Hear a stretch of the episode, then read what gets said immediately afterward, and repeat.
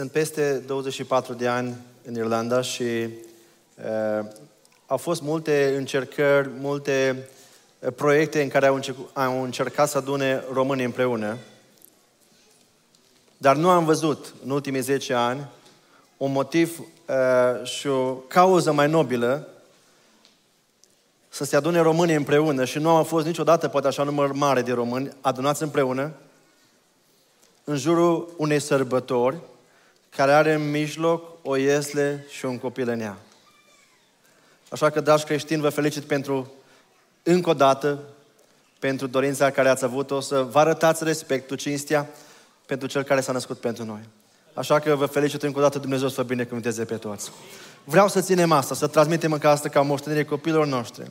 Că în centru eh, cele mai importante evenimente din viața noastră trebuie să fie Domnul Isus Hristos. Dragii mei, pentru că am stat puțin și jos, haideți să ne ridicăm în picioare, vom citi din Cuvântul lui Dumnezeu un pasaj foarte cunoscut care le relatează o întâmplare care a avut loc în uh, perioada nașterii Domnului Isus Hristos. Luca, în capitolul 2, primele șapte versete. Iată ce spune aici Cuvântul lui Dumnezeu. Și cei care aveți Biblia dumneavoastră puteți să urmăriți acest pasaj. În vremea aceea a ieșit o poruncă de la Cezar August ca să se înscrie toată lumea. Înscrierea aceasta s-a făcut întâia dată pe când era dregător în Siria cu Irinus. Toți se duceau să se înscrie fiecare în cetatea lui. Iosif s-a suit și el din Galileea, din cetatea Nazaret, ca să se ducă în Iudeea, în cetatea lui David, numită Betleem, pentru că era din casa și din semânția lui David. Să se înscrie împreună cu Maria, logodnica lui, care era însărcinată. Pe când erau ei acolo, s-a împlinit vremea și când trebuia să nască Maria și a născut pe fiul ei, cel întâi născut. L-a înfășat în scutece și l-a culcat într-o iesle, pentru că în casa de poposire nu era loc pentru ei. Amin. Vă mulțumesc, vă invit să reocupați locurile. Pare de necrezut, Poate, dar și astăzi Isus ar fi tratat la fel, cu toate că avem centre sociale, acum avem Eh, condiții în care eh, oamenii să nu mai doarmă pe stradă. Mai ales o femeie însărcinată să nu aibă loc de găzduire. E, e o situație poate de necrezut că s-ar întâmpla astăzi, deși Isus este tratat astăzi ca și în vremea când a venit pe pământ. Sunt atâtea asemănări între cum gândeau oamenii atunci și cum gândesc acum. Nu vorbesc despre faptul că societatea deja l-a scos pe uh, Isus din gândirea uh, civică. Uh, am auzit un, despre un interviu luat în Tokyo, în acest mare uh, oraș japonez, și întreba reporterul oamenii de pe stradă ce înseamnă pentru dumneavoastră Crăciunul. Și o femeie a spus, cred că este ziua în care a murit Hristos. Și mă gândesc, Doamnă, ai mare dreptate. Este ziua în care Hristos moare din societate. Este ziua în care uh, este deja o ofensă să punem prea mult accentul pe sărbătoarea chiar însuși a lui Isus. Acum nu vorbim despre societate, dragii mei, vorbim despre noi. Că și noi am început să îi luăm sărbătoarea lui Isus. Uitați-vă, dragii mei, cât de mult e dedicată sărbătoarea lui Isus, cât de mult dedicată nouă.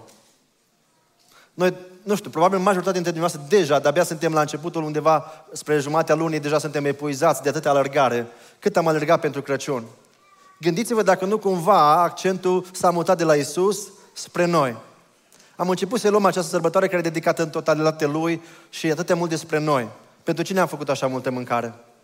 Pentru noi. Pentru cine am făcut curățenie? Pentru noi și musafiri. Pentru cine am alergat atât de mult? Pentru cine am făcut atât de multe cadouri? Pentru cine ne-am epuizat? Nu e așa că toate astea sunt pentru noi.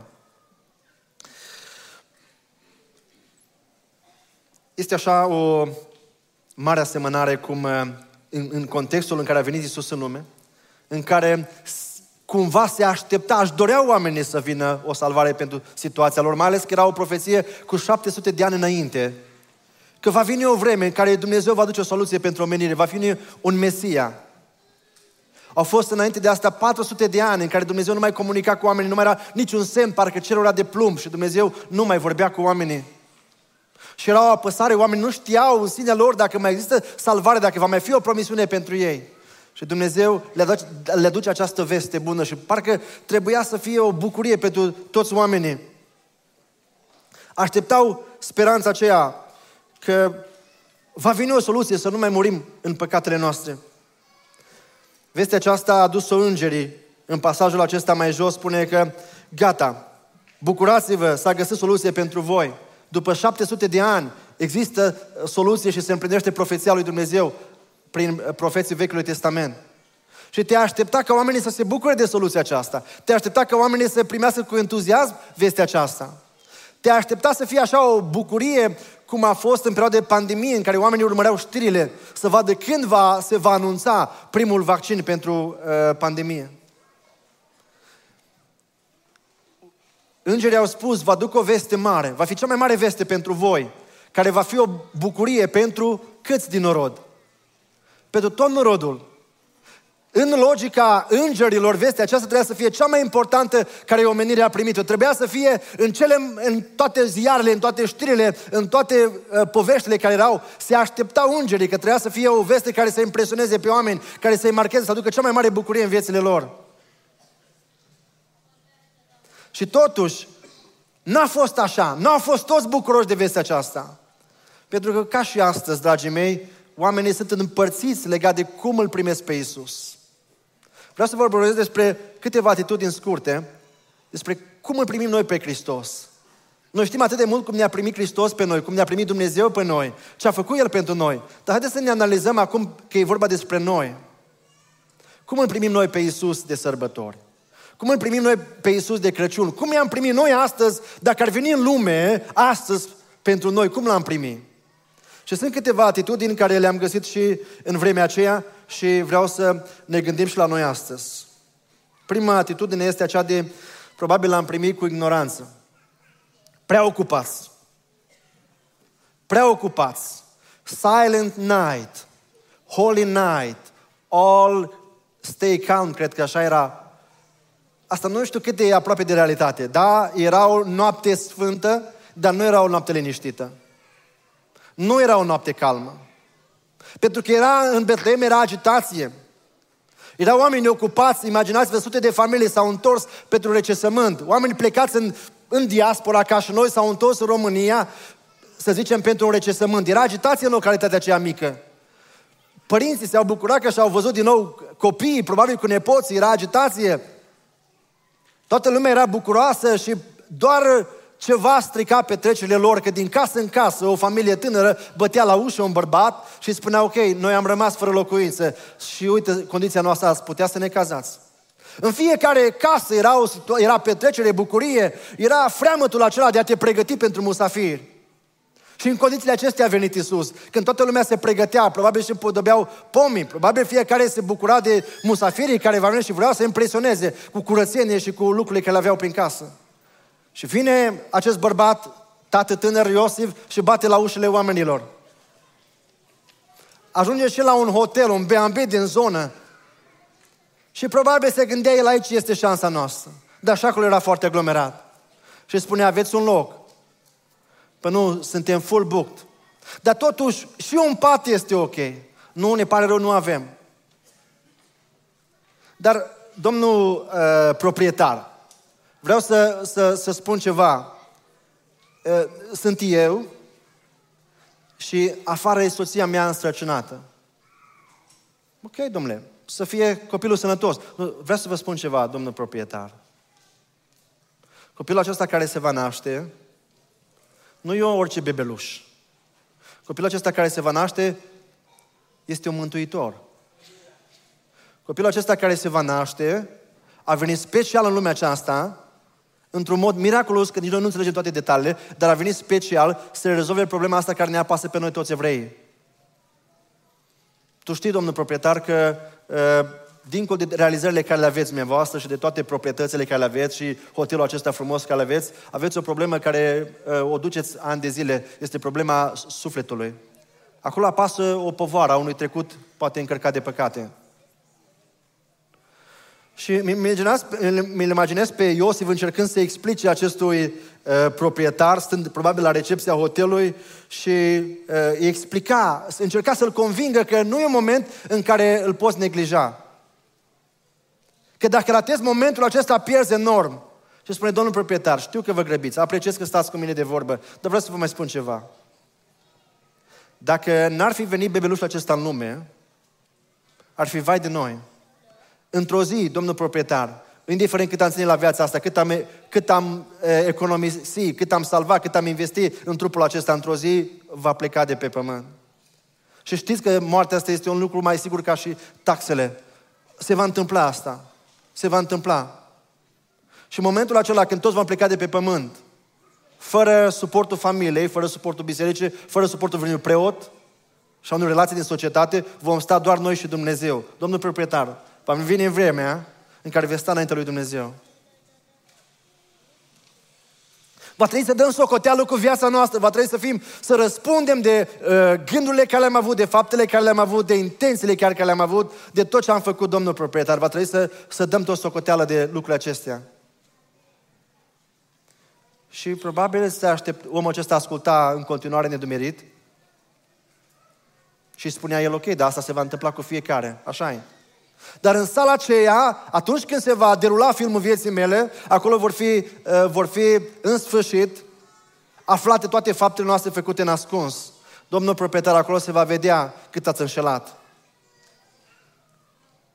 Domnul proprietar, acolo se va vedea toate, toți banii care i-ați luat și n-ați dat factură. Domnul proprietar, va veni un moment în care toate lucrurile acestea ascunse se vor afla. Acolo se va vedea cât ați fost de fidel soției. Acolo se va vedea gândurile care le-a avut pe stradă când ați întors capul. Se va vedea totul, domnul proprietar. Toate se vor afla într-o zi. Oamenii pe care i-ați bârfit, care i-ați mințit, vor fi acolo în sală. Oamenii pe care i-ați înșelat. Oamenii de care v-ați bătut joc. Oamenii pe care i-ați desconsiderat. Într-o zi va trebui să dați socoteală cu tot ce ați făcut. Sunteți responsabili de faptele voastre, sunteți conștient de asta. Și probabil proprietarul spune, da, dar asta e povestea tuturor. Toți avem în viață ceva, un moment în care să ne fie rușine să băgăm capul sub scaun legat de trecutul nostru. Da, domnul proprietar, dar este ceva. Cine îl acceptă pe bebelușul acesta în viața lui, cine acceptă pe Mântuitorul acesta în viața lui, el pentru aceasta a venit în lume să trăiască o viață perfectă, fără minciună, fără păcat, fără imoralitate, fără compromis, fără înșelăciune, să trăiască o viață perfectă 100%. O viață care niciun om n-a putut trăi până acum. Asta este cerința lui Dumnezeu. Numai cineva ca El ne poate mântui pe mine și pe tine. Ok, cine acceptă pe, pe, pe acest Iisus în viața lui, pe Mesia, pe Mântuitorul acesta, în ziua aceea judecății, nu se va înfățișa cu viața lui, ci viața acestui Iisus se va prezenta acolo pe ecranul acela și când se va deschide cartea vieții, în dreptul meu vor fi doar pagini curate, nu va mai fi acolo minciună. Dumnezeu se va uita la mine ca și cum n-aș fi păcătut niciodată. Că numai așa vor fi vrednic și compatibil cu împărăția lui Dumnezeu. Domnul proprietar, eu nu insist, eu vă spun lucrurile acestea pentru că e o șansă mare pentru dumneavoastră. Dacă nu-L primiți în această seară, în casa dumneavoastră, pierdeți enorm. Poate dumneavoastră faceți bani, că profitați de momentul acesta în care e aglomerat orașul. Dar pierdeți enorm. Când toți clienții pleacă, când toți banii vi se risipesc, veți vedea că e un gol mai mare în inima dumneavoastră. Și probabil proprietarul spune, da, domnule, eu te văd că ești un om uh, sincer, cred că ești un om care îmi vrei binele chiar, dar spun sincer, uh, eu nu sunt preocupat de lucrurile acestea uh, sufletești, pentru că sunt prea ocupat cu lucrurile trupești. Eu nu vreau să vă simțiți, dar pentru mine asta nu reprezintă o prioritate.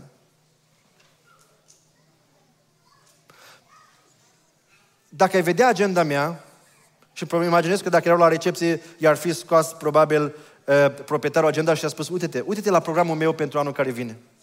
Uite-te câte întâlniri, uite câte programări, uite câte proiecte sunt. Ok, asta mi-ar strica tot planul. Eu nu sunt dispus acum, la, la, la, în condiția mea, la vârsta mea, să fac schimbări majore în viața mea. Ce ar spune oamenii care, din satul acesta, din localitatea aceasta, care au, care au o imagine bună despre mine? Auzi, mă, el a luat schimbări radicale. Toată lumea crede că a fost ceva rom cu viața mea din moment ce a trebuit să o schimb. Eu nu pot să risc reputația atât de mare care o am în fața oamenilor și să ascult și să mă iau după povestea asta. Îmi pare rău, vă, vă înțeleg, cred și am gândirea asta. Ce va fi cu toată lumea, va fi și cu mine.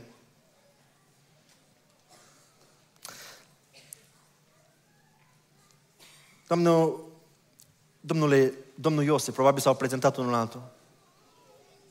Eu nu am timp, vă rog să mă iertați că vă spun așa direct, dar eu nu am timp pentru asta. Eu nu m-am gândit la lucrurile astea decât foarte rar, când mai eram câte o situație de mormântare cuiva drag. Mergeam și eu la eveniment și acolo preotul vorbea despre cât de important să te gândești și la suflet, nu doar la trupul acesta. Dar știți ce s-a întâmplat, domnul Iosef, când ieșeam din, din cimitir, mi-a sunat telefonul. Nici n-apucam să stau să meditez la lucrurile importante în viață, la ce, urma, ce va urma după viața mea. În paranteză, citeam zilele acestea că statisticile spun că aproape 50%, undeva 46-48% dintre uh, oameni nu se gândesc ce va urma după viață. Eu am impresia că dacă amân, împing întrebarea asta pe mai târziu, au rezolvat problema. Și așa eram și eu, spunea proprietarul acesta. Nu-mi place să mă gândesc lucrurile astea, că sunt așa incomode, să strictul necesar dacă merg la și pot și doar atât fac. Și nici nu cred că și putea el imagina cum arată o viață să, fără, fără prosperitate, fără fără petrecerile acestea, fără, fără plăcerile acestea. Zilele acestea am primit de la uh, un uh, frate un video, cred că viral în zilele acestea, care vorbește despre un mare cântăreț, un faimos cântăreț, uh, mi l-am notat, uh, Daddy, spuneți voi, Yankee. Așa cred că e un nume de scenă, cum se pune în, uh, în uh, așa în zona asta mondenă. Și am intrat pe internet să caut despre el. Omul acesta are videoclipuri de peste 8 miliarde de vizualizări. A avut sentimentul că singurul pe planetă care n-a auzit de el. N-am mai auzit pe cineva să aibă așa, așa, un așa impact. Și omul acesta, tânărul acesta, s-a ridicat în, în fața a mii de, zeci de mii de urmăritori lui care erau în sală prezenți și de pe scenă l-a citat pe Domnul Iisus și a spus așa. Și la ce ar folosi unui om să câștige toată lumea aceasta dacă și-ar pierde sufletul? Și a spus, ce fac eu acum, vă rog să faceți și voi. Vă recomand să-L urmați și voi pe Iisus.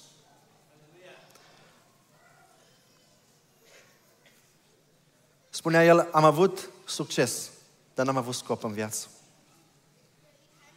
Am avut o viață de succes, dar n-am avut o viață cu scop. Și noi știm că cel mai important lucru este acesta, să trăiești cu scop, să trăiești viața aceea pentru care ai fost creat. Orice lucru de care nu-i cunoști în trebuințare, vei abuza de el. Dacă nu știi pentru ce ai fost creat, dacă nu știi pentru ce ai pe lumea asta, vei abuza de viață. Orice vei încerca nu va face decât să adâncească o prăpastie mai mare în sufletul tău.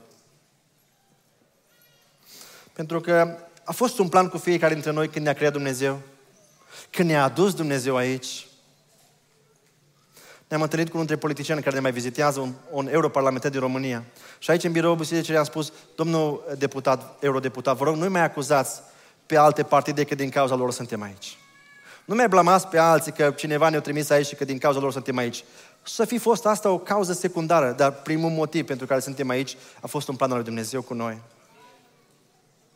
Așa că cred că Dumnezeu n-a greșit în dreptul nimănui dintre voi, n-a dat acuzare în, în dreptul vostru, știu că nici faptul că sunteți în această seară aici nu e la întâmplare, ci este un plan al lui Dumnezeu. Știu că diavolul a vrut până în ultimul moment să nu mai vină în această seară. Au fost o felul de, de piedici ca să nu ajungi în această seară aici. Chiar dacă inițial ți-ai dorit asta. Știu că a fost o bătălie, știu că este o bătălie inclusiv în momentul acesta. Dacă să rămâi cu minte aici sau nu. Statisticile spun că 45% dintre timpul nostru, capul nu ne, nu ne este unde ne sunt picioarele. Probabil după o oră și jumătate deja mulți ne-ați pierdut. Dar vreau să vă concentrați pentru că e cel mai important lucru. Vreau să vă spun asta că este, sunt cuvinte din partea lui Dumnezeu care îți poate schimba radical viața. Te avertizez pentru asta că există un, un cuvânt al lui Dumnezeu care are putere de a schimba vieți.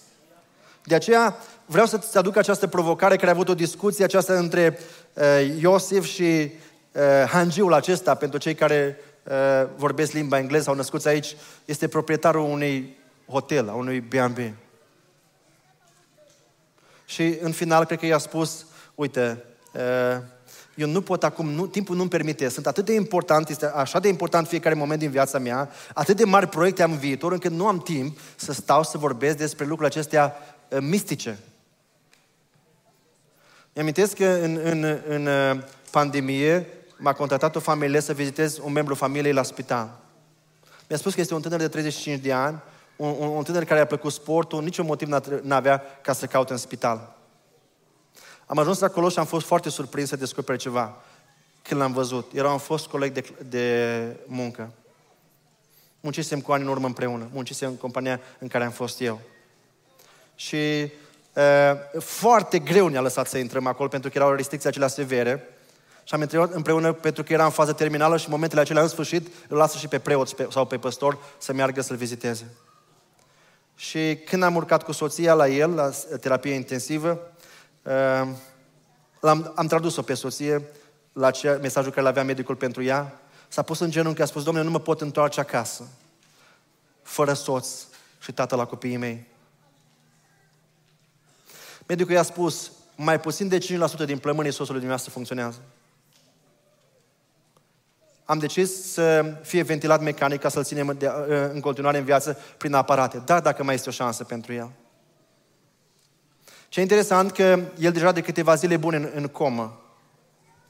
Și spunea soția că a fost momente, probabil de câteva ore, în care și-a revenit din comă și a spus un singur lucru. Dacă Dumnezeu mă scoate de aici, când ies din spital, mă împac cu Dumnezeu. A intrat din nou în comă. Când am mers noi să ne rugăm pentru el, deja era din nou câteva zile de comă.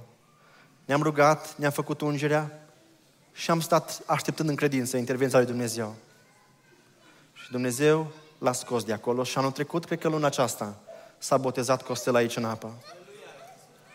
Dumnezeu în, în dreptul lui a decis să se întoarcă acasă. Dar pentru alții nu decide asta, că Dumnezeu nu e obligat să mai dea șanse altora care le-a avut odată. Și alții să tu să asculte despre această invitație din partea lui Dumnezeu. Și Dumnezeu le tot dă, le tot dă șanse, altora niciodată. De obicei, când uh, se apropie concertul acesta, mă uit și pe cei dragi mei, pe cei care îi cunosc. Le trimite această invitație la evenimentul acesta. Și anul acesta, în lista mea, trebuie să fac skip peste o persoană, peste un tânăr, care îl chemam de fiecare dată la concert. Și îmi răspundea pozitiv când, uh, când îl chemam. Anul ăsta nu l-am mai putut chema, pentru că nu mai printre noi pământene. Și acesta era un tânăr, un tânăr uh, sănătos, făcea sală, era un om cu condiție fizică extraordinar de bună și munceam împreună. Au fost momente în care am discutat despre Dumnezeu, despre lucrurile importante în viață, despre ce urmează după viața aceasta, despre faptul că recunoștea că are nevoie de o schimbare în viața lui, dar nu era momentul acum. Și cu, cu ceva timp în urmă am primit uh, un video în care ți era groază să te uiți. Cum pompierii, scafandre, s-au băgat după el în râu să-l scoată afară necat în mașină. Era umflat, plin, abia îl mai recunoșteai. Mai cheamă la... Mai dă o șansă. Mai spune lui dacă ai cuiva. Și îl recunoștea că am, am, am dorința asta, știu că ce trebuie să fac. Dar m-am născut în familie de credincios. Știu ce trebuie să fac. Știu că trebuie să schimb viața. Știu că ceva nu e ok în viața mea. Și că dacă merg așa, ajung în iad. Și acum trec la a doua atitudine a multora dintre noi. Atitudinea aceea de indiferență. Dacă prima este ignoranță, nu vreau să știu, nu-mi pasă să știu mai mult. Asta e diferența dintre ignoranță și indiferență. Am notat un, un, un următorul slide. Ignoranța înseamnă nu îmi pasă să știu mai mult. Nu vreau, nici știu, dar nici nu mă interesează lucrurile acestea. Așa, prefer să nu le știu ca să nu mă încarc cu ele. Și indiferența înseamnă nu îmi pasă că știu. Știu că trebuie să fac asta, știu că nu merg bine, știu că direcția asta nu-i bine, știu că ce fac nu-i bine ceea ce fac. Știu că mă distrug pe mine, știu că îmi distrug viața. Știu că mi-l fac pe Dumnezeu adversar. Știu lucrurile acestea. Nu-mi pasă. Și ultima care relatare despre colegul, fostul meu coleg, este un astfel de, de, de atitudine. Nu știu, va veni vremea în care voi rezolva lucrurile acestea. Dar nu acum. Este situația aceea în care ne place să avem și din una și din alta. Avem inima aceea uh, împărțită.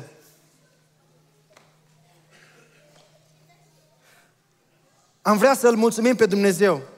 Am vrea să primim pe Hristos în inimă. Am vrea să-L invităm în casa noastră. Dacă când te uiți în spate, vezi casa plină.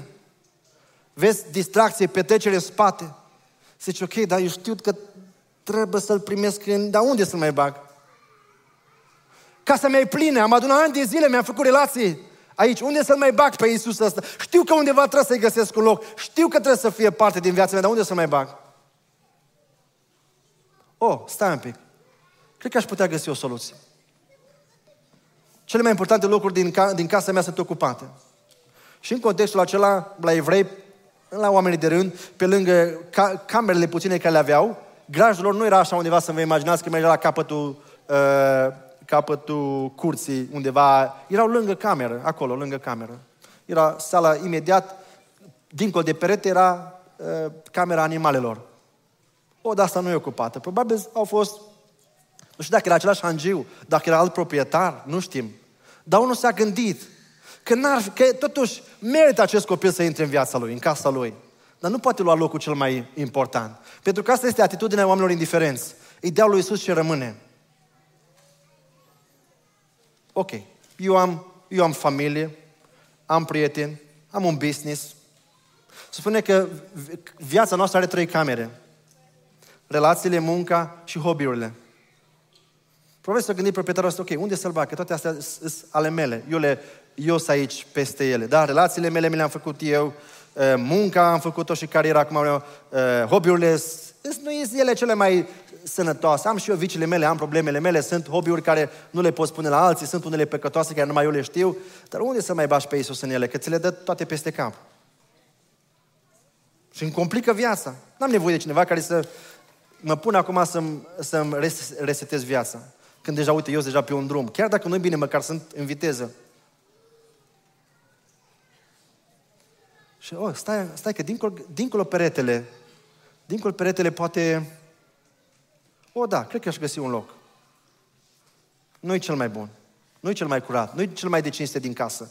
Dar acolo poate să stai. Atitudinea aceea de inimă împărțită, în care, în care știi că nu acela este locul care merită Iisus în viața ta, dar zici că dă bine să fii și așa cool și în același timp să mai vii la biserică pentru a-ți ușura conștiința, mai faci o faptă bună. Și cumva le poți ține cumva pe amândouă într-un echilibru, că n-ar rost să fii un fanatic în care numai pe Dumnezeu să-L ai în cap.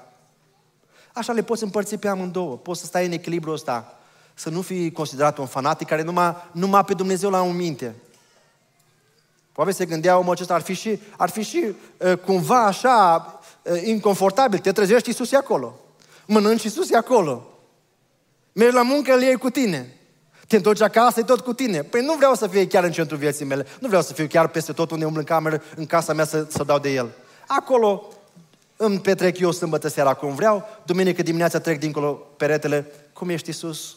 Am venit la biserică, îmi las Biblia pe bancheta din spate până duminica următoare și iar o vin cu ea la braț, o iau din parcare și vin în casa Domnului.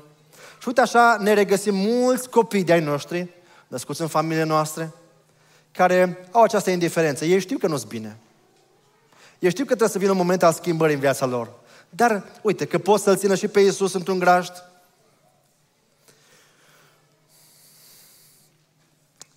Ei spun în sinea lor, aș vrea să-L primesc pe Iisus în viața mea.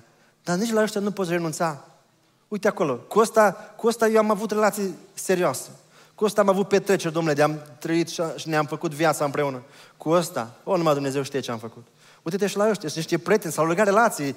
Acum sunt lucruri care eu nu pot să-i scot din viața mea. Te-aș primi, Doamne, în viața mea, dar nici nu, la ei nu vreau să renunț. Vreau să spun ceva și te rog să mă, să mă urmărești foarte atent aceste cuvinte. Pentru Isus, ca El să intre în viața ta, se merită să renunți la absolut orice. Se merită pentru Isus să renunți chiar la absolut oricine. Poate ai relații toxice, relații care, prieteni care din cauza lor tu acum nu mai ești în relație cu Dumnezeu. Poate sunt în viața ta oameni, prieteni apropiați, care sunt în, nu mari în viața ta, în, în, în casa ta, din cauza cărora Iisus nu are loc în casa ta. Și tu știi că, într-un fel, influența asta lor te-a depărtat de Hristos și l-ai scos afară. Sau nu poate intra în viața ta din cauza lor. Eu vreau să spun ceva în această seară, chiar dacă nu o să-ți placă ce zic acum. Pentru ca Iisus să intre în casa ta, merge să-i dai afară. Spune-le frumos și zile așa. Dragii mei prieteni, vă iubesc, vă vreau binele. Dar din cauza voastră, din cauza influenței voastre asupra mea, eu nu am loc pentru Isus în viața voastră. Eu vă rog în seara aceasta să vă faceți bagajele. Vă ajut să vă găsiți chirie. Vă ajut să vă găsiți altă casă. Știți la ce mă refer? Nu, nu ideea de a merge acasă și scoți pe oameni afară, ci din viața ta. Relații, legături, care l-au ținut pe Iisus afară. Nu-i greșit să renunți la ele. Uite-te, ai 5.000, nu știu dacă poți avea 5 pe cont privat, 5.000 de prieteni. Dar degeaba dacă Iisus nu ți este prieten. Din 5.000, când ajunge în necaz, în spital, în suferință, câți dintre ei sunt acolo prezenți? Nu e așa că singurul care rămâne când se trage ușa la cabinetul medical, la salonul în care ești internat, nu e așa că singurul care rămâne cu tine este un singur prieten care îl cheamă Isus? Nu e așa că în momentul acela nu e doar prieten ce devine și, și vindecătorul tău? Cum să nu, cum să nu renunți la 5.000 pentru unul din acest prieten, ca și acesta prieten? Nu-ți fie frică la această seară să iei măsuri radicale. Spune, în seara asta îmi golesc casa. În, în seara aceasta îmi, îmi, îmi uh, schimb uh, relațiile, îmi revigorez, revizuiesc lista de priorități și de prieteni. În seara asta fac schimbările de care mi le-am dorit de mult. Și în fiecare dintre noastre ceva în interior strigă. Și nu pot auzi alții, dar ceva strigă după o schimbare. Voi sunteți conștienți că dincolo de cadouri, mese încărcate și haine frumoase de sărbători, ceva trebuie să se schimbe de sărbători în viața noastră. A treia atitudine și cu asta închei, este cea de, de bunăvoință, de bine ai venit Iisus, de abia am așteptat Iisus, care mă face, dacă prima mă face prea ocupat, dacă sunt prea ocupat, a doua sunt prea împărțit, a treia, sunt prea fericit. Sunt cel mai fericit om că i-am spus bun venit Iisus în viața mea. Așa cum i-a spus Iisus, cum i-a spus Iosef și Maria. Aparent, îți vine să zici, Doamne, dar cumva Iisus le-a stricat planul acest tineri. Ei aveau planul să se căsătorească. Planul orice tânăr, orice tineri când se căsătoresc au planuri mari de viitor. Și cumva vine Iisus de buzna în viața lor și le strică planurile. Nu mai merg unde și-au propus luna de miere. Nu, mai merg, nu fac nuntă cum ar fi vrut ei, ci eu fac toate lucrurile astea diferit, pentru că Iisus a, a intrat în viața lor și lucrurile s-au schimbat. Ce îmi place la Iosef și Maria, chiar când a ajuns să fie alergați, să fugă din cauza că cineva vrea să moare pe Iisus, Iosef și Maria au spus, noi nu, noi, nu, noi nu te lăsăm, Iisus. Noi nu te-am urmat numai în vremuri cât a fost bune, bine, când ne-ai ajutat, când ne-ai binecuvântat. Acum, chiar dacă e persecuție, chiar dacă oamenii vor să ne omoare, noi nu renunțăm la tine. Noi suntem dependenți de tine, noi vrem să rămânem cu tine, nu vrem să ne scăpăm de tine. Dacă ceilalți colegi râd de noi, dacă colegi de muncă au, au, au bajocuri la adresa noastră, dacă suntem considerați inferior, că suntem considerați într-un fel fanatici, chiar dacă alții vor râde de mine de ce mă țin așa legat de viața ta, de ce nu te abandonezi la greu? Eu nu renunț la tine, Iisus. Și știți că așa când a fost urmărit de Irod și de oamenii lui, Iisus și-a schimbat planurile în funcție de Iisus. L-a pus pe Iisus în primul rând în viața lor. Dragii mei, noi nu renunțăm la Iisus când e greu. Și vreau să vă spun ceva. Nu-i greu pentru că e greu. E greu pentru că greutatea aceea nu face sens. Nu-i grea durere pentru că e durere doar. E grea durerea aceea care nu face sens. Și pentru cei care l-au primit pe Iisus în casa lor, în viața lor, orice durere e, e suportată mai ușor, pentru că este acolo un verset care spune că pe de altă parte știm că toate lucrurile lucrează, toate durerile lucrează, toate binecuvântările, toate lucrurile în viață împreună lucrează pentru binele celor ce iubesc pe Dumnezeu. Dar această binecuvântare au parte numai cei care l-au primit pe Iisus în viața lor. Pentru cei care l-au primit pe Isus în viață, necazul este temporar și binecuvântarea veșnică. Pentru cei care nu l-au Isus în, în viața lor, binecuvântările sunt temporare și durerea e veșnică.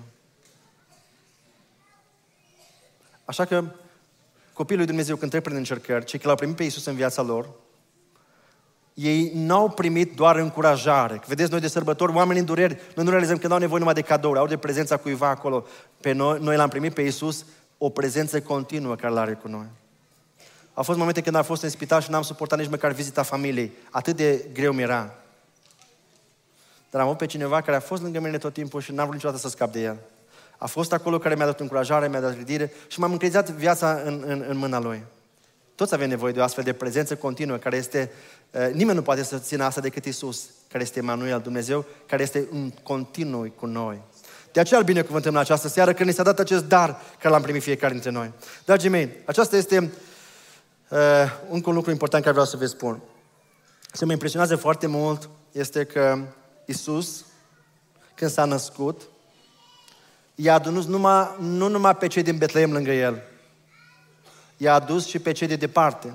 Dumnezeu a ținut ca la Crăciun să se întoarcă și cei de departe. Și a adus un semn până la magi care erau peste o mie de kilometri distanță. Irakul de astăzi, imaginați-vă. Și Dumnezeu a ținut neapărat că atunci când va veni Fiul Lui în lume, să ajungă Isus și la ei. Și le-a trimis un semn, o stea. O stea care să le dea de, de, de înțeles că s-a născut speranța lor, lucru care le așteptau ei cumva. Deși nu cunoșteau mult despre Dumnezeu. Dar s-a născut ceva, o speranță care n-a mai fost până acum. Și ce interesant că spuneau uh, astronomia britanică că și astăzi steaua din Betlehem se poate urmări la telescop.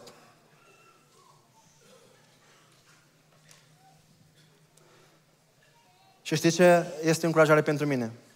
Că dacă trebuie, Dumnezeu va mai crea o stea pentru oricare dintre noi ca să ne ducă aproape. Mă impresionează enorm gestul lui Dumnezeu la această fază cu magii. Că oricât de departe ar fi cineva, Iisus depune tot efortul ca să ajungă la El. Oricât de departe ar fi cineva de casă, de Dumnezeu, Dumnezeu face tot efortul ca să ajungă la El. A făcut și pentru magi și i-a binecuvântat, a dat acest semn pentru ei, ca să dea semnul acesta vine doar pentru cei care sunt interesați. Nimeni nu este prea departe de Dumnezeu încât El să nu ajungă la ei. Eu cred că Dumnezeu este în stare să mai creeze o stea pentru fiecare dintre noi, numai ca să ne ducă acasă. Dumnezeu cred că a creat acest eveniment inclusiv cu speranța aceasta, că poate, poate vei vedea că steaua aceasta este din partea Lui. Că mesajul este din partea Lui. De multe ori în situații au fost în viața noastră în care Dumnezeu ne-a mai trimis câte o stea, ne-a mai intersectat, ne-a mai dat semnale și noi le-am înțeles greșit. Au fost situații în care poate am, am, ne-a pus viața piedică. Dumnezeu a intervenit și nu ne-am supărat de ce Dumnezeu e împotriva noastră. Și nu am realizat că Dumnezeu, de fapt, ne vrea să ne oprească. Când ne-a pus bătaia aceasta inimă mai galopantă, să ne bată inima și pulsul, când ceva nu am făcut bine, este semnul lui Dumnezeu că trebuie să ne oprim. Noi l-am ignorat. Când Dumnezeu ne-a trecut prin încercări, noi nu am realizat că acolo era Dumnezeu care striga la noi. Și am spus că ce are Dumnezeu cu noi de luptă împotriva noastră, de parcă împotriva plăcerii noastre? Dumnezeu ne-a dat semnale. Vreau în această seară să ne aplecăm la iezle aceasta, încât să ne smerim înainte lui Dumnezeu, pentru că numai așa vom primi har. Dragii mei, ce mă impresionează ce a făcut Isus pentru noi într-o seară ca aceasta. A coborât atât de mult încât s-a, s-a, s-a născut într-un cel mai loc umil în care oricine vrea să nimeni să nu mai spună că nu poate acolo. Dar mi-a plăcut și de atitudinea magilor care s-au plecat sub Isus, sub Iesle, s-au spus, s-au întins cu fața la pământ. Puteau să facă un semn de plecăciune, puteau să facă altceva, mai ales că nu erau obișnuiți cu închinarea înaintea unui, în, în biserică. Și s-au pus cu frunte la pământ, s-au închinat înaintea lui Isus. Au vrut să plece sub nivelul lui. Și nu s-au plecat cu interes. S-au plecat înaintea lui Isus pentru ceea ce era micuțul din Iesle, nu pentru ceea ce putea să dea micuțul, nu pentru serviciile care le putea dea micuțul din Iesle. S-au închinat pentru ceea ce este Isus, nu pentru ce putea să facă Isus. M-a impresionat așa de mult atitudinea lor. Să vii să-L urmezi pe Iisus nu doar ca să te scape de droguri, nu ca să te scape de țigări, ca să te scape de alcool. Iisus le poate face asta. Poate face în seara asta cu tine. Dar să te vii, vii înaintea Lui pentru ceea ce este El. Să-L recunoști ca împărat peste viața ta, nu o zi pe an, ci în fiecare zi din an. Să recunoști că El este împărat, nu doar într-o iesle, nu doar în univers, ci peste viața ta. Și vreau să vă spun ceva, în această seară aici sunt oameni care au fost eliberați de acest împărat, de acest Iisus născut într-o iezle, au fost eliberați de, de vicii, de adicții, de o viață păcătoasă, de lucruri imposibile în viața lor și Dumnezeu i-a eliberat. Și sunt dovezi aici, printre noi. Dar și cel care i-a eliberat este aici între noi. De ce vreau să dau această oportunitate la încheiere acum să, să te întâlnești cu acest uh, prunc născut în Iesle? Este o ocazie, n-aș vrea să ratez momentul acesta, pentru că aș vrea să-l inviți în viața ta. În seara aceasta eu cred că dacă tu faci curățenie în viața ta și la primul bin de la ieșire să arunci țigările, să arunci drogurile și orice substanță care tu crezi că te poate face fericit în lumea aceasta și ajungi la concluzia că singurul lucru care te poate face fericit e ceea ce ai în buzunar. Dacă vrei să faci ordine în viața ta în această seară, să spun, nu mai îmi pasă mie de, de Crăciun și de sărbători. Vreau din această seară să merg cu Isus acasă. Scot tot ce nu-i după voia Lui, tot ce n-am mai făcut loc în viața mea, tot ce mi-am, mi-am încărcat viața cu gunoaie și realizez că toți pleacă musafiri, a rămas singur și gol. Luați-vă cozonace, luați-vă mâncărurile, luați-vă musafirii, duceți, faceți ce vrei de această seară. Vreau să mă duc cu Isus acasă. Asta înseamnă sărbătoarea Crăciunului. Nu o sărbătoare de o zi, ci o experiență de o viață.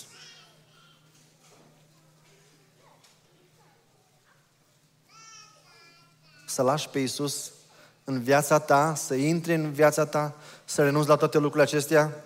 Probabil te vei îngrijora ce va spune oamenii, ce va spune lumea despre mine. Am o poziție, am un statut, cum mă vor privi alții. Vreau să spun ceva, lumea n-a avut loc pentru Isus la naștere, n-a avut nici la maturitate, n-a avut niciodată loc pentru Isus. De ce te-ai așteptat tu acum ca lumea să aibă loc pentru tine dacă tu nu ai loc pentru lume? Nu-i nimic dacă lumea nu te va mai aprecia, pentru că dacă ai fost la, la nivelul lor în care ți-ai pierdut mințele, n-a fost nicio problemă, ai fost chiar apreciat de alții. Când, dacă nu mai nu mai faci lucrurile care le-ai făcut, oamenii imediat te vor condamna. Dar va trebui să-ți asumi, spunea Domnul Iisus, că cine nu renunță, inclusiv la ce mai apropiază, dragul meu, nu este vrednic de mine. Te rog în această seară să-L iei pe Iisus acasă. Și m-am săturat de sărbătorile acestea de Crăciun în care venim eh, goi și mergem la fel. Programe care nu ne schimbă. Programe în care doar ne impresionează, dar nu ne schimbă viața. Vreau în această seară, cei care sunt hotărâți să meargă cu Isus acasă. Tu poate o să te gândești, dar ce înseamnă viața asta? Adică cum? Adică să renunți la asta, asta, asta, asta? Dar ce, ce mă poate face fericit? Ce viață e aia să... Dacă iei, dacă iei plăcerile astea, mi le iei și astea, mi le iei și astea, ce îmi rămâne? Vreau să spun că ceea ce poate face Isus în viața ta nu poate face nimeni. Și împlinirea care ți-o poate da Isus în această seară nu ai, putut, n-ai experimentat-o niciodată în viața ta. Atât doar trebuie să faci. Spune, Doamne, eu să fac loc să intri în viața mea, nu știu ce înseamnă asta, nu știu exact la ce trebuie să renunț, dar vreau să te invit în viața mea. Așa că vă rog în momentele următoare să ne aplicăm capetele, pentru că vreau să ne rugăm înainte lui Dumnezeu și vreau să faci această rugăciune cu mine, pentru că cred că este foarte important să nu pierdem această oportunitate care a pierdut-o hangiul, care a pierdut-o preoțile la templu care a spus, a, știm ceva teologie, dar nu ne interesează că ne strică planurile, ne strică obiceiul, ne strică tradiția, nu mai schimbă nimic în biserică, e bine așa? Dacă sunt această seară oameni care uh, spun, ok, eu sunt omul acela care Dumnezeu m-a chemat de departe, sau poate ești aici pierdut în casă. Vii la biserică, vii la concert, vii la evenimente doar de dragul, de respect pentru părinți, sau că cineva te-a invitat. Dar în sinea ta poate nu ești hotărât să schimbi ceva în viața ta. Dar Dumnezeu în această seară ți-a vorbit și vrei și realizezi că nu te poți juca cu veșnicia ta, care nu e o loterie ce este cel mai important lucru din viața ta. Să-ți asiguri veșnicia. Așa că dacă ești hotărât în această seară, în ciuda luptei care se dă deja în pieptul tău, simți că inima îți bate mai tare, simți că ceva ce e greu să faci. Eu nu spun că nu e greu. Și lui Isus ți-a fost greu să vină în cel mai jos um, uh, și umil mod, dar a făcut toate astea cu gândul la tine. Și mai avem atâtea exemple de oameni care au fost reabilitați, ridicați. Oricât de departe ai fi, Dumnezeu face tot ce îi stă în putință să ajungă la tine. Dacă în această seară vrei să mergi cu Isus în viața ta de azi încolo, să-L inviți în inima ta, îți propun să faci un semn cu mâna, să ridici mâna, ca să fie, spune, uite, eu vreau de azi încolo să-L primesc pe Isus în viața mea.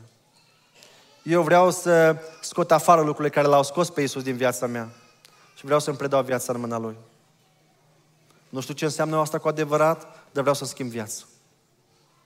Dacă ești hotărât în această seară, ridică o mână. Nici nu știu cum mă pot uita peste voi toți. Dacă ești hotărât și spui gata, mi-ajung, vreau Crăciunul acesta să fie pentru prima dată un Crăciun diferit, în care Isus să fie în viața mea. El când, când va veni boala, încercarea, suferința, necazul, nu mai deschide ușa, ce să fie El, proprietarul casei mele. Când moartea vă bate la ușă, nu mai, nu mă vom mai întâlni cu moartea, pentru că cei care l-au primit pe Isus în viața lor, spune că ei nu, se, nu vor mai vedea moartea, noi nu vom mai vedea ceva îmbrăcat în negru cu coasă în mână, noi nu ne vom mai întâlni cu moartea pentru că s-a, s-a întâlnit Isus cu ea în locul nostru. Noi vom vedea ce a văzut Ștefan. Pe, pe copilul acesta, care azi îl sărbătorim în Iesle, atunci va fi pe un scaun înalt de domnie și va sta la dreapta Tatălui. Eu asta e imaginea care o voi vedea eu după ce închid ochii aici pe pământ. Pentru asta, ca să am parte acolo, trebuie să iau decizie aici. Dragii mei, iadul nu va fi o, o surpriză pentru nimeni. Pentru că dacă aici n-ai vrut să trăiești cu Isus, nu poți fi surprins de ce dincolo vei trăi cu altcineva. Dacă ești hotărât, ridică mâna în această seară și spune, vreau să fac această decizie. Dumnezeu să vă binecuvânteze, dragilor. Dumnezeu să vă binecuvânteze în decizia aceasta și vă rog, vorbiți cu cineva despre, despre decizia aceasta. Nu lăsa în inima ta. Nu lăsa doar să fie o seară, un eveniment, o are curs la emoții. Nu, nu, dragul meu. Te rog, analizează când ajungi acasă toate aceste lucruri. Vorbește cu cineva care te poate ajuta, consultă-te și ia o decizie pentru Dumnezeu. Și Dumnezeu să vă binecuvânteze pe toți. Și în această seară să mergeți cu Isus acasă. Și să fie un Crăciun cu adevărat diferit și special. Și Dumnezeu să vă binecuvânteze. Amin. Amin.